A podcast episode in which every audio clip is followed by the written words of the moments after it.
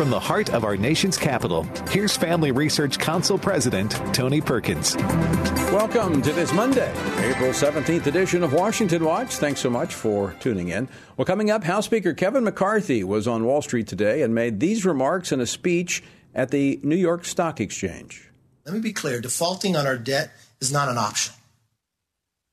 But neither is a future of higher taxes, higher interest rates, more dependency on China, an economy that doesn't work for working Americans. Obviously, something got lost in the translation from New York to the United States Senate here in D.C. Speaker McCarthy plays a risky and dangerous game when insisting on imposing severe cuts, which would hurt the American people, raise our prices, and threaten our economy before we avoid default. That was Senate fearmonger, I mean, Democratic leader Chuck Schumer earlier today in the Senate. The chairman of the House Republican Study Committee, Oklahoma Congressman Kevin Hern, in a letter to his Republican colleagues, said addressing the debt ceiling is the most pressing issue before Congress, and they must work night and day to get it done. Congressman Hern joins us to explain why. He'll also talk about the obstacles standing in the way of dealing with the debt ceiling. Democrats are already gearing up to make abortion an issue in 2024. This is a critical point in our nation's history. We are seeing around the country, in a myriad of ways, those who would dare to attack fundamental rights and, by extension, attack our democracy. That was Vice President Kamala Harris at the Los Angeles Women's March this past Saturday. Uh, so, so let me make sure I understand this. Protecting unborn children, protecting unborn children is an attack on democracy. Really? Well, we're going to talk about it a little later. Now, I almost, and I emphasize almost, wish I drank beer so I could join the boycott of Bud Light. So I had this super clear mandate. It's like we mm-hmm. need to evolve and elevate this incredibly iconic brand. What does evolve and elevate mean? It means inclusivity. It means shifting the tone. It means having a campaign that's truly inclusive and feels lighter and brighter and different and appeals to women and to men. It means lose $6 billion in market capitalization. It means drive away your customers. That was Alicia Heinerscheid. Uh, she's vice president of Bud Light. That was uh, her talking before the company decided to mock women by putting a gender confused man, Dylan Mulvaney, on a beer can. They obviously were drinking their own product when they made that decision. We're going to talk about that later. And speaking of being intoxicated, policymakers in Washington state and Oregon appear to be drunk on their own power passing measures that keep parents in the dark about their children's gender transitions. FRC's Meg Kilgannon joins me for that conversation. Now, stand by. Before I play this next clip, I want you to consider the source. This is Don Lemon on CNN's This Morning, last Friday, with the mayor of New York, Eric Adams, trying to dismiss in advance the Republican field hearing on crime in New York City. How concerned are you about this perception that cities like New York are dangerous? Well, we should be clear that New York City is the, the safest big city in America. Hmm. Well, Congressman Nathaniel Moran, a member of the committee who was in New York for the hearing, joins me a little bit later here on Washington Watch to discuss what they found at their hearing in the Big Apple. Hey, mark your calendars. We've got some upcoming events. Thursday, May the 4th, FRC will be broadcasting a special National Day of Prayer event at our new Faith and Freedom Chapel in Baton Rouge. In fact, you can join us there if you're in the Baton Rouge area to find out how. Go to tonyperkins.com. And also, make plans now to join us for the 2023 Pray Vote Stand Summit here in Washington, D.C., September the 15th through the 17th. To register and to find out more information, go to prayvotestand.org. Our word for today comes from Ezekiel 36, verse 22. Therefore, say to the house of Israel, Thus says the Lord God, It is not for your sake, O house of Israel, that I'm about to act, but for the sake of my holy name, which you have profaned among the nations. Now, here's something we need to understand it's not about us, it's about the glory of God and the elevation of His name. Yes, God loves us, but it's not about us. It is about Him, God's reputation God's name suffers because of our sin, which happens when we make ourselves the center of our lives and not God. If we want to see God move in our day, we must begin praying and living for the name of the Lord Jesus Christ to be glorified. And we don't need to hide the name of Jesus because it's controversial. We need to lift it high. To find out more about our journey through the Bible, go to frc.org/bible. With the federal government expected to hit the debt ceiling possibly as early as June, House Republicans want to pass a strong debt limit bill before the end of April. But what is the path forward with President Biden and Democrats refusing to negotiate? Well, joining me now to discuss this and much more is Congressman Kevin Hern. He serves on the House Ways and Means Committee, and he's also the chairman of the Republican Study Committee. He represents Oklahoma's 1st Congressional District. Congressman Hern, welcome back to the program. Tony, it's so good to be with you. Now, you have urged Republicans in the House to pass a strong debt limit bill this month. You said we got to work night and day to get this done. Tell us why.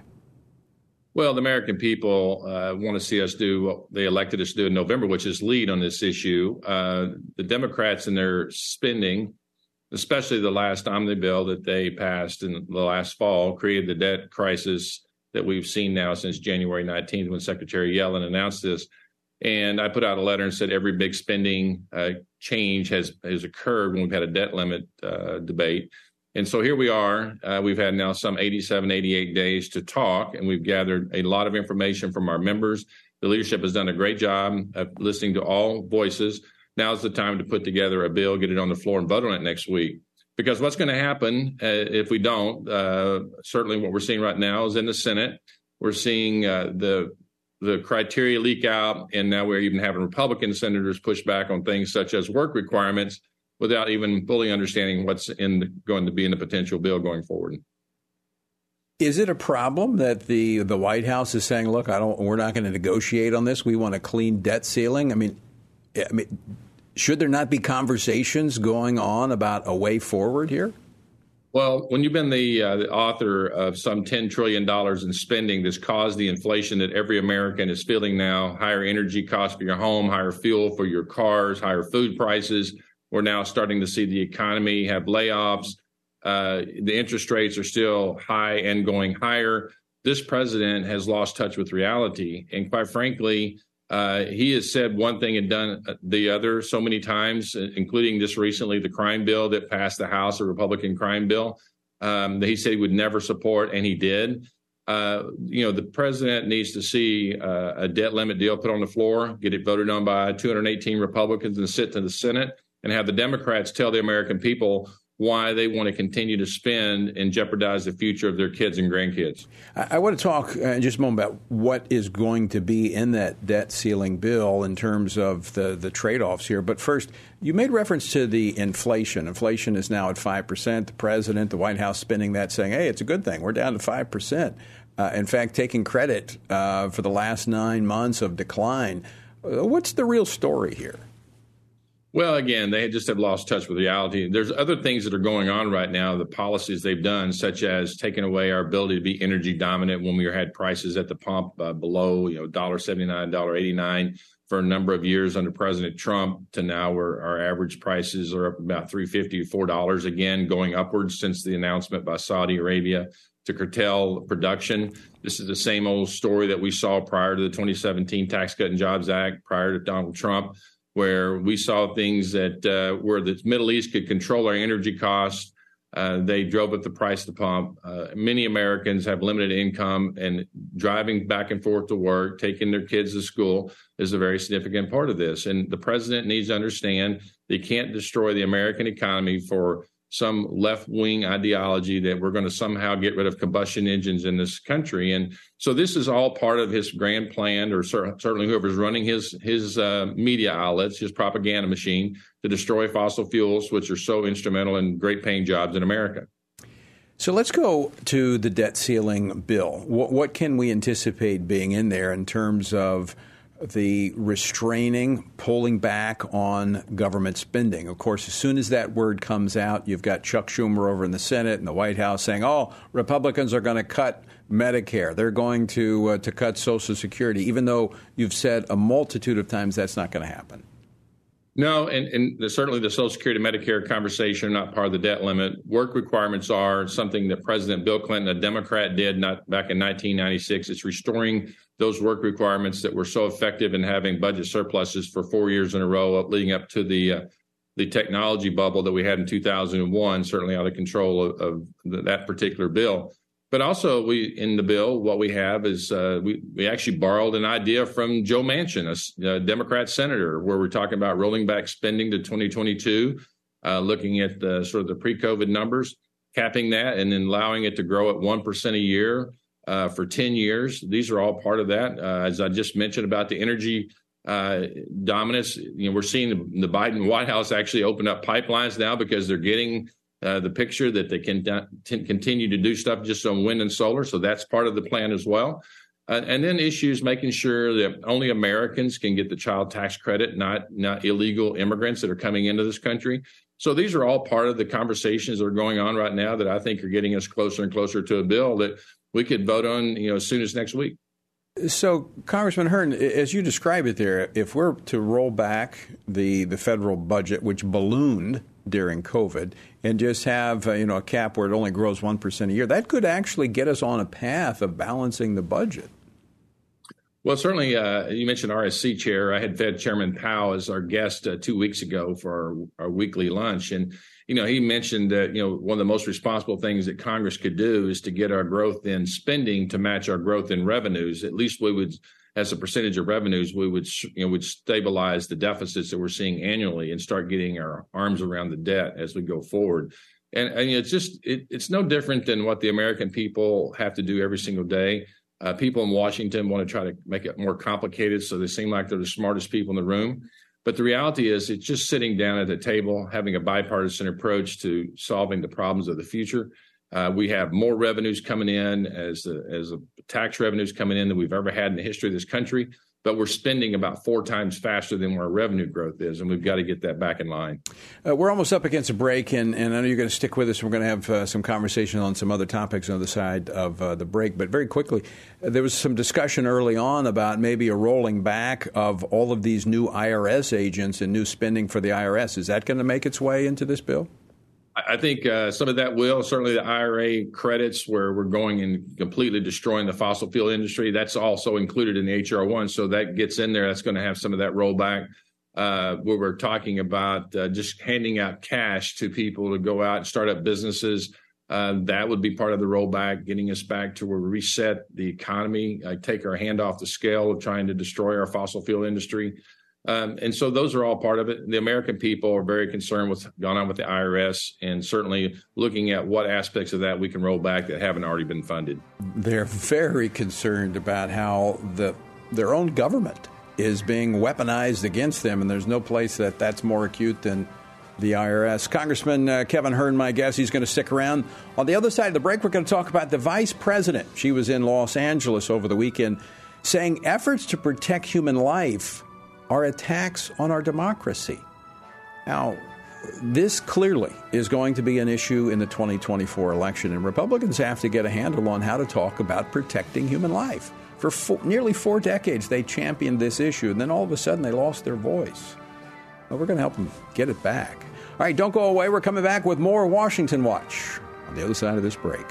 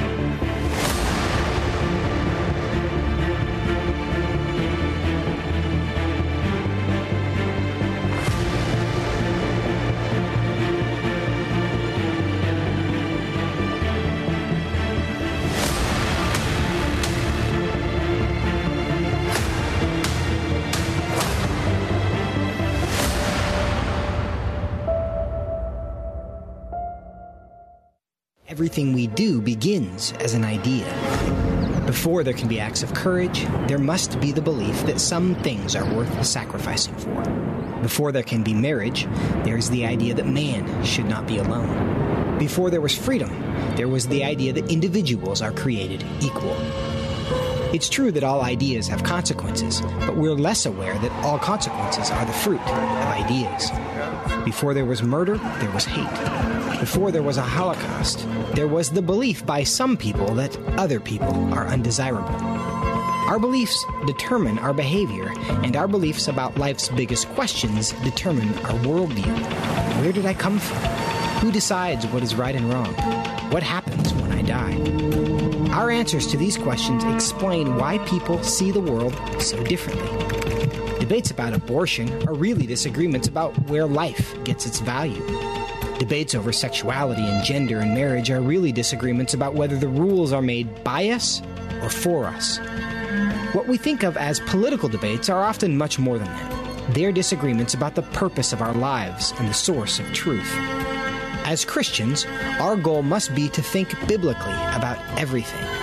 Our goal is to help you see beyond red and blue, left and right, to see the battle of ideas at the root of it all. Our goal is to equip Christians with a biblical worldview and help them advance and defend the faith in their families, communities, and the public square.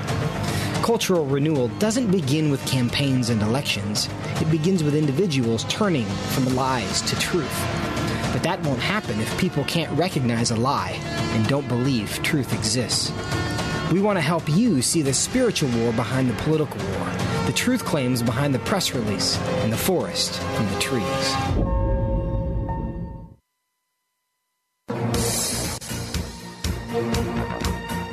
This is Washington Watch. I'm Tony Perkins, your host. And the website's tonyperkins.com. Lots of resources there for you. In fact, uh, information about the May 4th event, the National Day of Prayer event, you can find that at tonyperkins.com.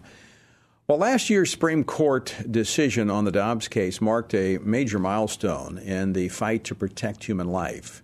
Events in the last few weeks and months have made it clear that the battle is raging, and we cannot let up. And we cannot be silent about it either especially with the other side, intensifying their efforts, thinking they have the upper hand. Well, carrying over from the break to discuss this in uh, more is Congressman Kevin Hern. He serves as he serves on the House Ways and Means Committee and is also the chairman of the largest conservative caucus, which is the Republican Study Committee. He represents the first district of Oklahoma, which is where I grew up. Congressman Hern, thanks for sticking around. Yeah, Tony. First, uh, I want to get your reaction to the court battle over the abortion pill that has been unfolding.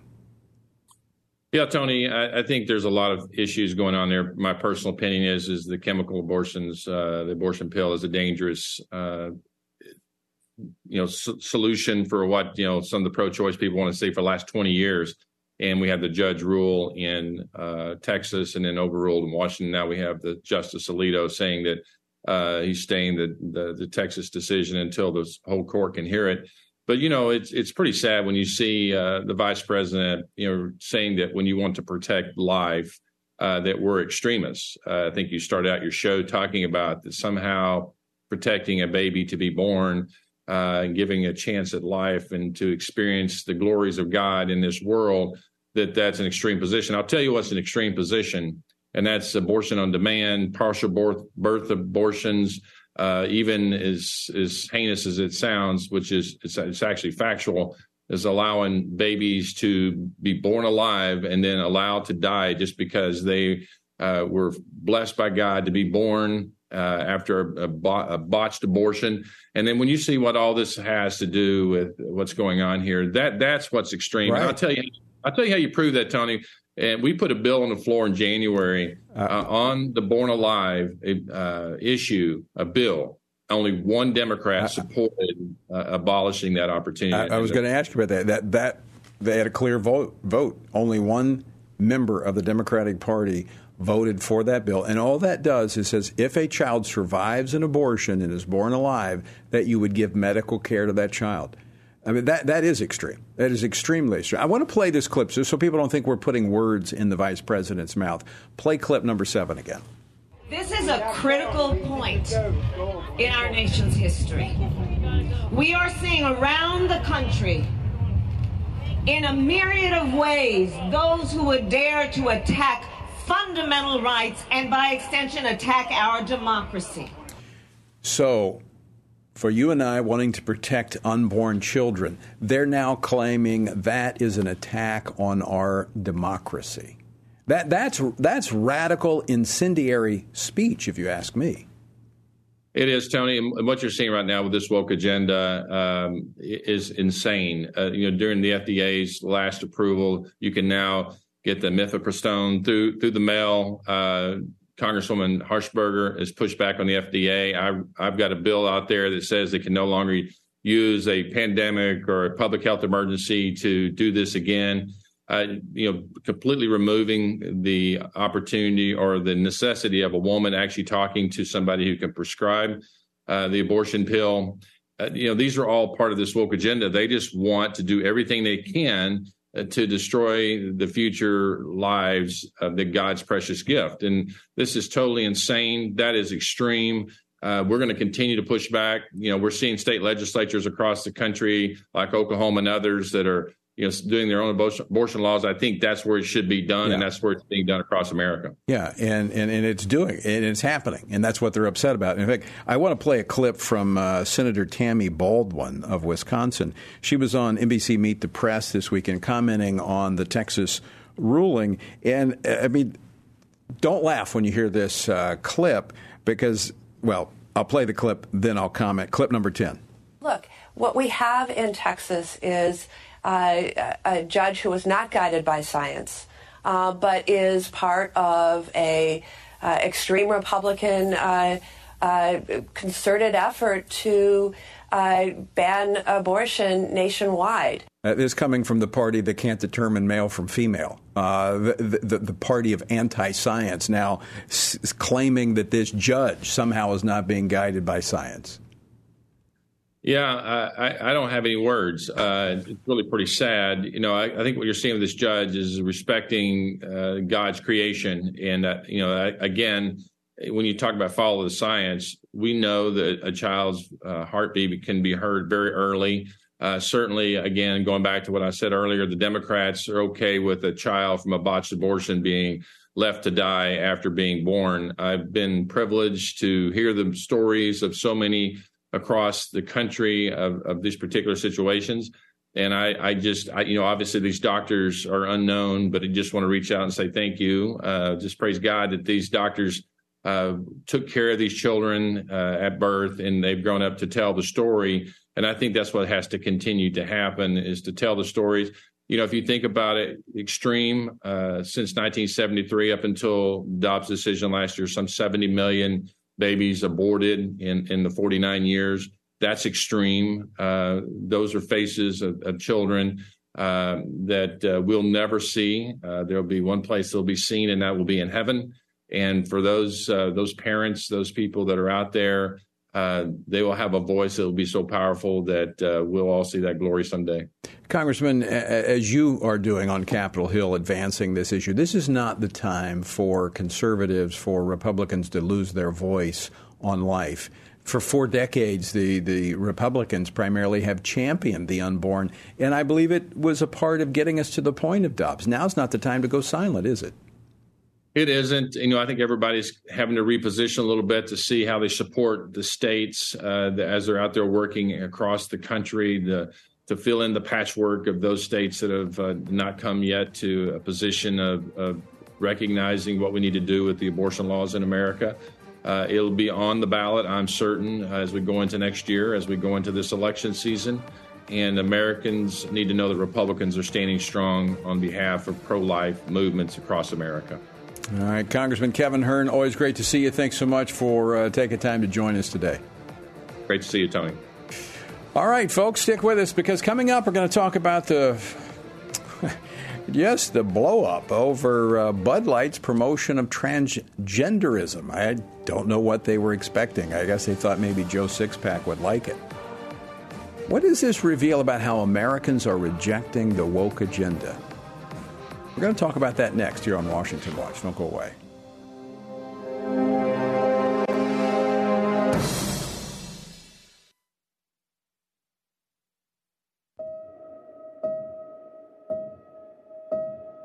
All of us are born with the desire to find truth and meaning. Where did I come from? What happens when I die? While our answers to these questions may divide us, we are united in our need for the freedom to answer life's biggest questions and make life's biggest decisions for ourselves. That's why religious freedom matters for everyone. Religious freedom matters because the powerful have long wanted to control those who are less powerful. Religious freedom matters because the freedom of those who are different is often threatened by those who believe different is dangerous. Leah Sharibu, a Christian teenager in Nigeria, remains a captive of Boko Haram for her refusal to renounce her Christian faith. Chinese pastor Wang Yi is serving a nine year sentence for speaking publicly against the Chinese government. All of this because people in power decided different is dangerous. At the Center for Religious Liberty at Family Research Council, we promote religious freedom for everyone because the only alternative is religious freedom for no one. We encourage Americans and the American government to engage and advocate for the persecuted, and they do. We work every day to bring good news to the afflicted, to proclaim liberty to captives and freedom to prisoners. We do it because that's what Jesus does. We work to give freedom to others because we ourselves have been set free.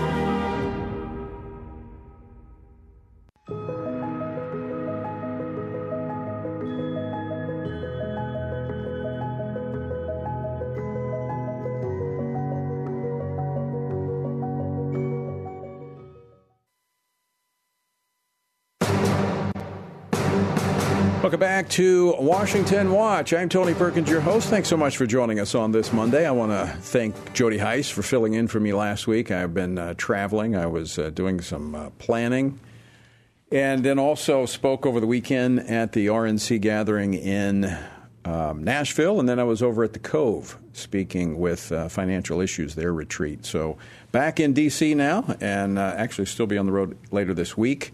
But for now, here we are. And over the weekend, kind of been tracking what's been happening with um, Bud Light. Now, not a topic you would expect to hear on Washington Watch, but I think this is um, somewhat indicative of where corporate America is going. The chief executive of the, the brewing company that owns Budweiser beer brand issued an apology of, of sorts. It was more like an intoxicated word salad over the weekend. And in his uh, kind of statement, Anheuser CEO uh, Brendan Whitworth posted on Twitter that, quote, we never intended to be a part of a discussion that divides people. We are in the business of bringing people together over a beer. Okay. Well, if that were committed, if, if they were committed to doing that, they wouldn't be facing the backlash they have been facing since making trans identifying uh, Mulvaney, Dylan Mulvaney, uh, who's gender confused, their poster boy or in their mind, poster girl. I don't know which it is. It's just weird. Well, here with me now in studio to talk about this and more is Meg Kilgannon, Senior Fellow for Education Studies here at the Fan Family Research Council. Uh, Meg, not a topic we thought we'd be talking about beer, but uh, I was thinking you know, maybe I should call on all the Baptists to boycott uh, Budweiser. Maybe, who knows? Uh, but this really shows how corporate America is out of step. They've lost six billion dollars in market capitalization as a result of this. I mean, I'm hearing reports where bars are turning back um, truckloads of of right. Bud Light. I mean, this is quite revealing. Well, it is quite re- revealing, and I, I'm not a beer drinker myself, but I know that it's a huge industry in America. It involves distributors, it involves people that sell it directly to the consumer, whether that's a grocery store or your local bar, bartender, then the distributors that get the beer to those places, and then the you know the corporation itself.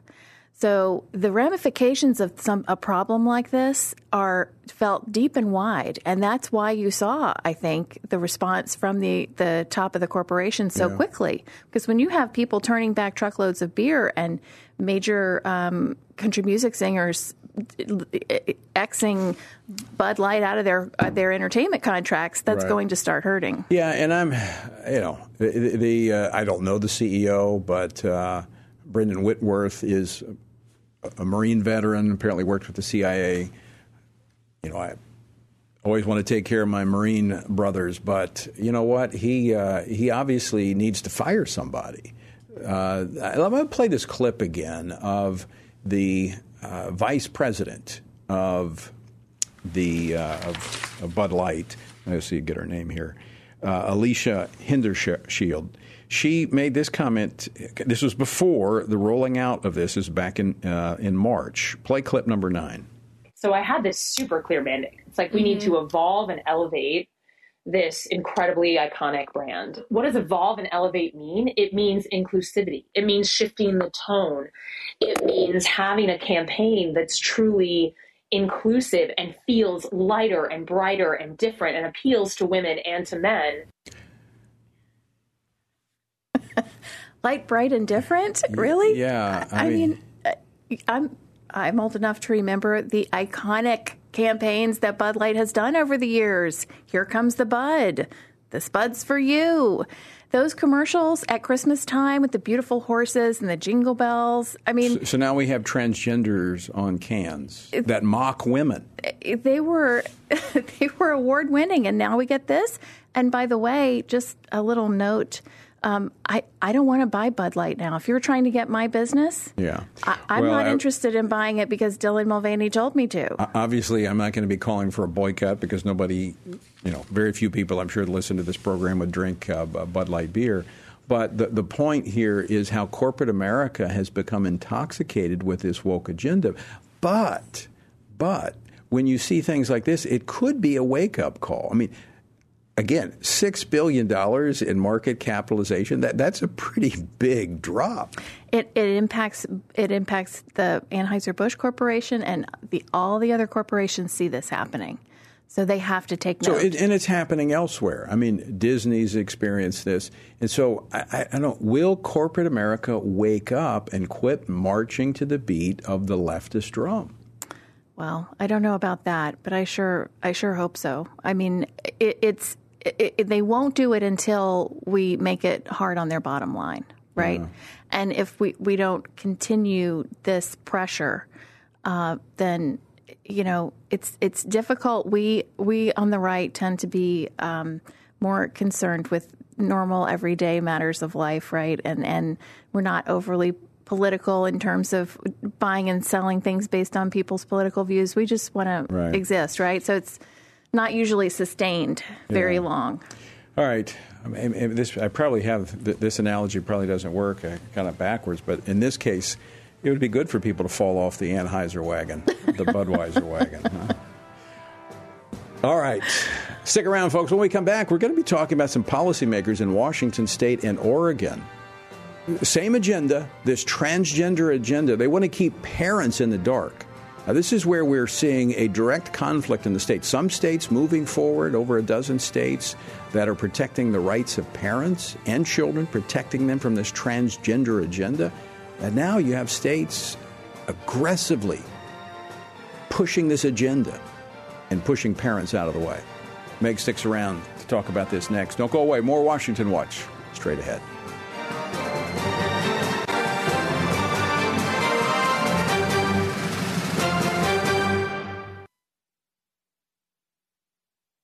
It begins here, and here, and here. Every day. Before you stand, you need solid ground.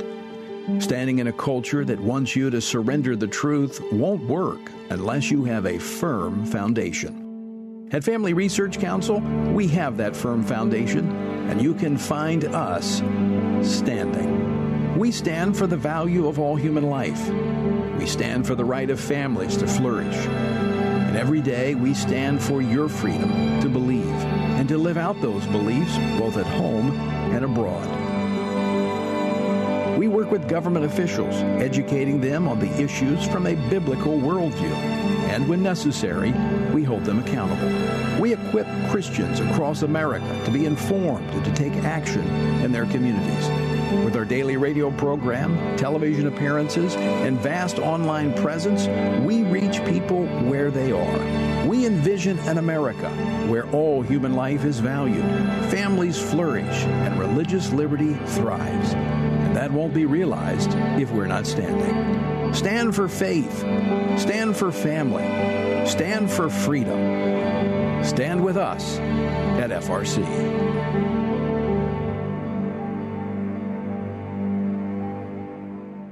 I'm often asked by people, Tony, how do you stay encouraged? How do you deal with all of the stuff in Washington, D.C., the negative policies that are attacking our faith, our family, and our freedoms? Well, you want me to let you in on the secret? It's called the Word of God. And that is why the Family Research Council embarked on Stand on the Word, a two year journey through the Bible. It's a chronological Bible reading plan with just 10 to 15 minutes a day. In two years, you will have covered the entire Bible. And to go along with this, Monday through Friday, I do a morning devotional that goes along with the reading of the day. It's all designed to encourage you on this journey because the Word of God, as the psalmist said, in my affliction, here's my comfort.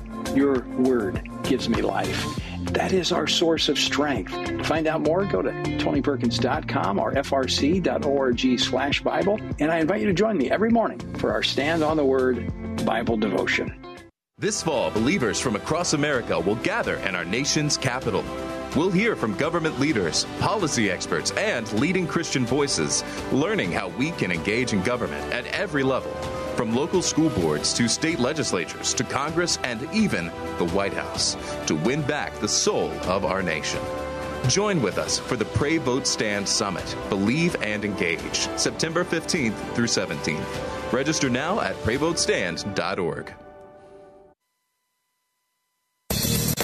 Welcome back to Washington Watch. I'm Tony Perkins, your host. By the way, this week, coming up uh, here in Washington, the uh, Protection of Women's Sports, Women's and Girls in Sports Act, uh, H.R. 734, uh, will be voted on. And so y- y- we need to let the House members know this is important. And it's been spreading across the country, but this it's good to see what's happening here to take a stand against this crazy agenda being pushed by the left. So if you'd like to sign that petition, text the word sports, that's sports, plural, sports, to 67742. That's 67742. And that'll help you uh, find out how to contact your member of Congress and urge them to vote for the Protection of Women and Girls in Sports Act. Now, that Meg, that's just the tip of the iceberg. You know, Republicans have been uh, working to protect not only women's sports but also parents, the rights of parents when it comes to up, you know, bringing up their children and protecting them.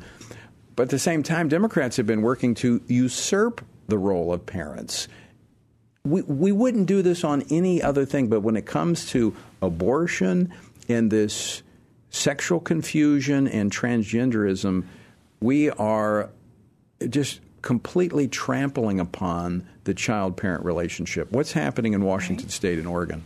Well, there are two bills there that are really egregious. In Washington State, they've passed a bill that involves um, uh, homeless shelters for youth. And normally, if a, if a child enters a homeless shelter, the homeless shelter checks and rechecks the missing persons reports so that they can notify the parents when the parents report them missing so that they you know can reunite the family.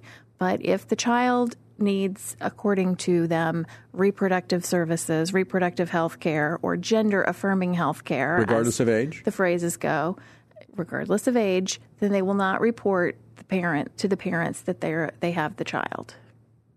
So this is just. So who an, makes the decision? An Ex, this is an extremely dangerous bill, um, and so you know I, the the people that are running uh, shel- homeless shelters in Washington State. I wonder if anyone's asked them how they feel about it because I'm not sure if I was working in one of those places that I would be comfortable not telling parents where their children were. So some bureaucrat is going to make the decision as to whether a minor child right. who is being blocked, their parent is being blocked from being able to communicate for them and know what's going on with them. A bureaucrat somewhere, totally disconnected from the child, is going to make a decision that is irreversible. Correct.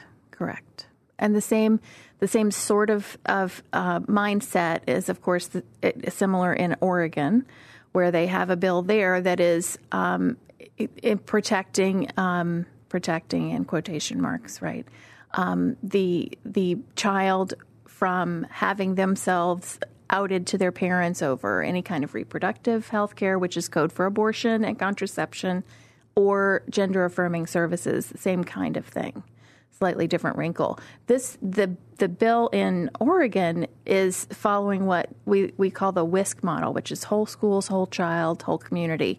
And it is essentially putting healthcare delivery services into school settings or into homeless shelters or places where parents are separated from their children and delivering healthcare services in quotation marks again. These are, you know, it's not like they're putting a band-aid on a, a skinned knee. You know, Right. they're doing Yeah, I mean, this is these are medical interventions that It are irreversible. Well, and we go back to what we have been working on in states like Arkansas and elsewhere that have passed protections. This is experimental.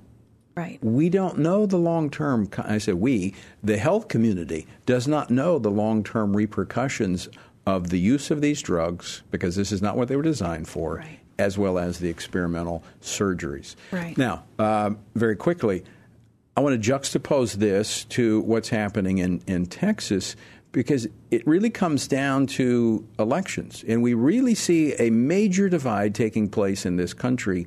And it goes, you can call it red and blue, you can call it left right.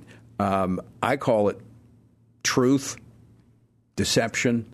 I mean, you can call it what you want, Right. but it's clear that the people determine what it is with their votes. Yes. And there are school board elections coming up in Texas. Early voting starts April 19th. Um, the in-person vote is on May 6th, but we would we would encourage people to check out iVoter Guide, iVoterGuide.com. They have uh, voter guides for these th- areas of Texas that have races, and um, you can see who your candidates are, how they lean, whether they lean conservative or lean liberal, and make a decision. And then vote early so you can get, take some other people to the polls on election day because we really have to make sure that parents' voices are heard. And, and, and we've seen the difference that makes. Yes. Over the last years, we've we've actually trained people to run for the school board, and that information is still available at frcaction.org. Links to the iVoter Guide as well uh, are there. It, it really comes down to our engagement, being informed and being engaged, caring enough to get involved. Protecting the vulnerable. Yeah. Meg Kilgannon, always great to see you. Thanks so much for uh, stopping in today. Thank you. All right. Well, folks, be sure and check that out. Go to frcaction.org. If you're in Texas, get the iVoter Guide. And uh, by all means, get involved. Our votes matter. Well, earlier today, the House Judiciary Committee held a hearing in New York City to offer those affected by violent crime in the Rotten Apple a chance to tell their stories and discuss whether the policies of Manhattan District Attorney Alvin Bragg are worsening crime in their city. Well, join me now to share his thoughts on the hearing is Congressman Nathaniel Moran, who serves on three House committees, including the Judiciary Committee. He has also had his own civil law practice for the last two decades. He serves as the representative for the 1st Congressional District of the Lone Star State.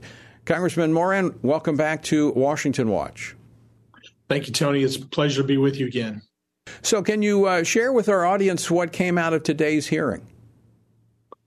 Sure. You know, it was it was quite the fireworks during the hearing today, and so glad that we did this in Manhattan because it's not just about uh, New York City. It's really about the leftist social policies across the country and all of the big cities that uh, are driving our law enforcement to seek other careers that are supporting criminals rather than victims. Uh, that are taking us down a path that is not the path that supports the rule of law. Anything that you discovered today? I mean, I know you- you've been tracking this and been watching it, but I mean, there's a reason to go there, be present, listen to people's stories. Anything that uh, you discovered that was new there today? Yeah, I tell you what was astounding to me as I listened to the testimony. When you look at how Alvin Bragg is running the Manhattan DA's office, uh, it is amazing that there has not been an uprising by the citi- citizens there in Manhattan because he's taken, when you look at 2019 versus 2022, he's taken felonies that are committed. He's charging 35% less felonies across the board. And then uh, what's left over out of that bucket, he's reducing about half of those to misdemeanors. But what was most astounding to me is when you look at the conviction rates, 2019 conviction rates for both misdemeanors and felonies was about 68% for the Manhattan DA's office. When you look at the statistics now, for misdemeanors, the conviction rate is 29%. For felonies, it's just above 50%. That means one out of every two cases that even get to trial, he's unsuccessful at. Now, what that tells you is if you start from the very beginning to the end, about one in six, one in seven people that commit a felony is actually going to be convicted of that felony at the end of the day. And that's astounding. Uh, Congressman, I played this clip earlier uh, in the program. On Friday, New York City Mayor Eric Adams was on CNN uh, this morning with Don Lemon, uh, trying to, I think, um, you know, cut the Republicans off at the pass talking about this hearing today. I'm going to play this clip and get you uh, to respond to it. Uh, clip number uh, 10, please. How concerned are you about this perception that cities like New York are dangerous? Well, we should be clear that New York City is the, the safest big city in America. Uh, Congressman, am I missing something? Uh, yeah, I think we're all missing something. That's like saying you won the losers bracket in a tournament.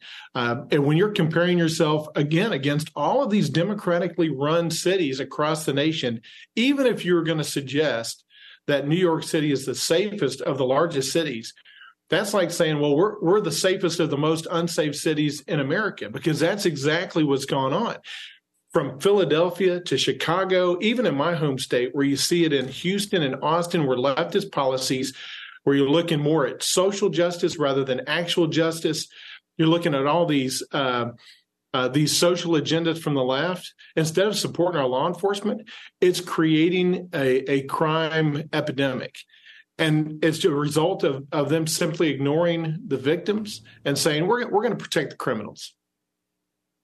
What's it going to take for the citizens to say, you know what, enough of this George Soros funded type of justice that is letting the criminals go free and politicizing the judiciary system like we see there in New York with, you know, letting all the criminals go that are killing people, but then use that as a platform to go after their political uh, opponents. Tony, it's going to take more of the voices of the mothers uh, that we heard from today during the hearing. There were some mothers there today and some uh, wives and and individuals that have been harmed by these crimes. One of which spoke out ardently about the fact that she had left the Democratic Party as a result of this, that she could never get a call back from Alvin Bragg on her uh, the case of her son that was murdered, and as a result of that, having seen the process run by the Democrats, she said, "I can no longer associate myself with these Democratic uh, policies." And the party itself, because they've turned their back on me. And I think you're going to see more and more of that across America where you know, at some point, when you're in Chicago or New York City and you got the city and the county and the state all run by Democrats, you can no longer blame Republicans. You can no longer blame uh, guns for this. That happened today quite a bit too. The Democrats really only focused on two things, and that was Donald Trump and and trying to get more gun control. But at the end of the day, they had to admit, and the witnesses had to admit, that when it came to the guns that were involved in the crimes in New York City, these were guns in the hands of criminals. They were already breaking gun laws. And when they say, well, we want more gun laws on the books, well, the gun laws on the on the books now need to be enforced by the Manhattan DA before he asks for more. If he won't enforce those currently on the books, there doesn't need to be any more restriction. I want to go to the issue of uh, the district attorney there uh, filing a lawsuit against House Judiciary Chairman Jim Jordan and his claim of quote transparent cam- a, a transparent campaign to intimidate and to attack his office's case against former President Donald Trump. Now, I, I, when I was in the legislature, we in, in, back in Louisiana, we went out into the field. I think it's a very productive use of the time because there's a lot of people you heard from today would never make their way to Washington D.C. You usually have the professionals here that are seeing you. You hear from the real people. I think this is a great idea for the committees to get out and go into the communities that are affected by this. But we see now the DA politicizing this as uh, the, the chairman has taken this into New York. What, how do you respond to that? Well, of course, that's what they want to do is to say we're politicizing this because they don't want to deal with the substance of the matters at hand.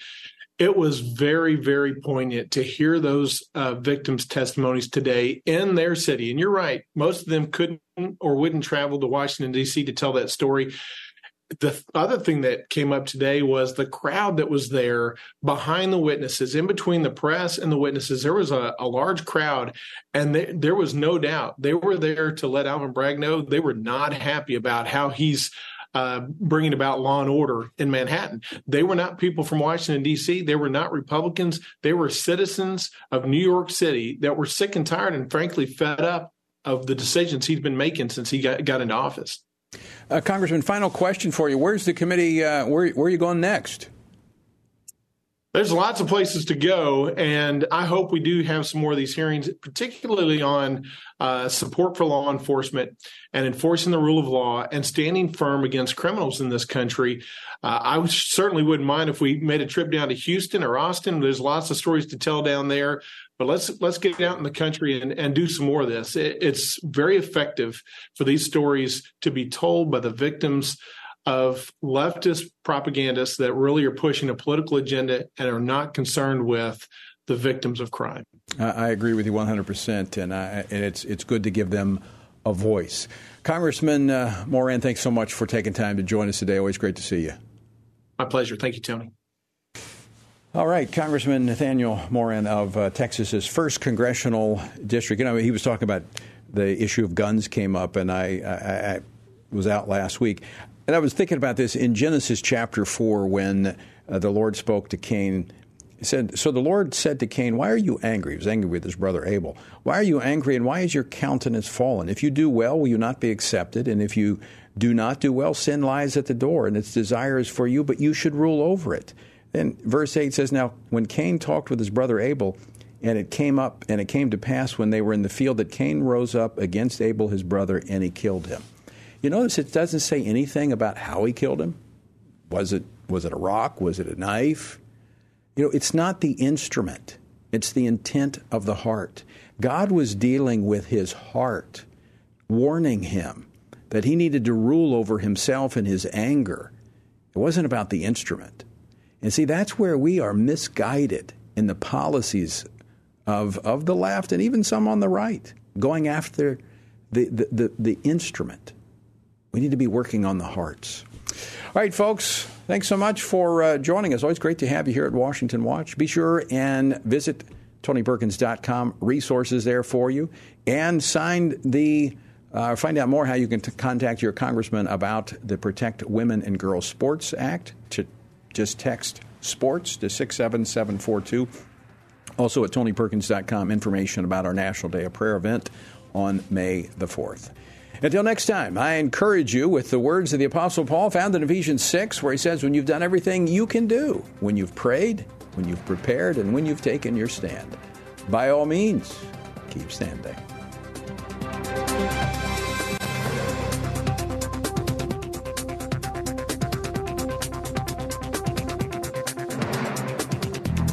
Washington Watch with Tony Perkins is brought to you by Family Research Council and is entirely listener supported. Portions of the show discussing candidates are brought to you by Family Research Council Action. For more information on anything you've heard today, or to find out how you can partner with us in our ongoing efforts to promote faith, family, and freedom, visit TonyPerkins.com. Also, to leave a comment about Washington Watch, call our watch line at 1 866 372 7234. That's 1 866 372 7234.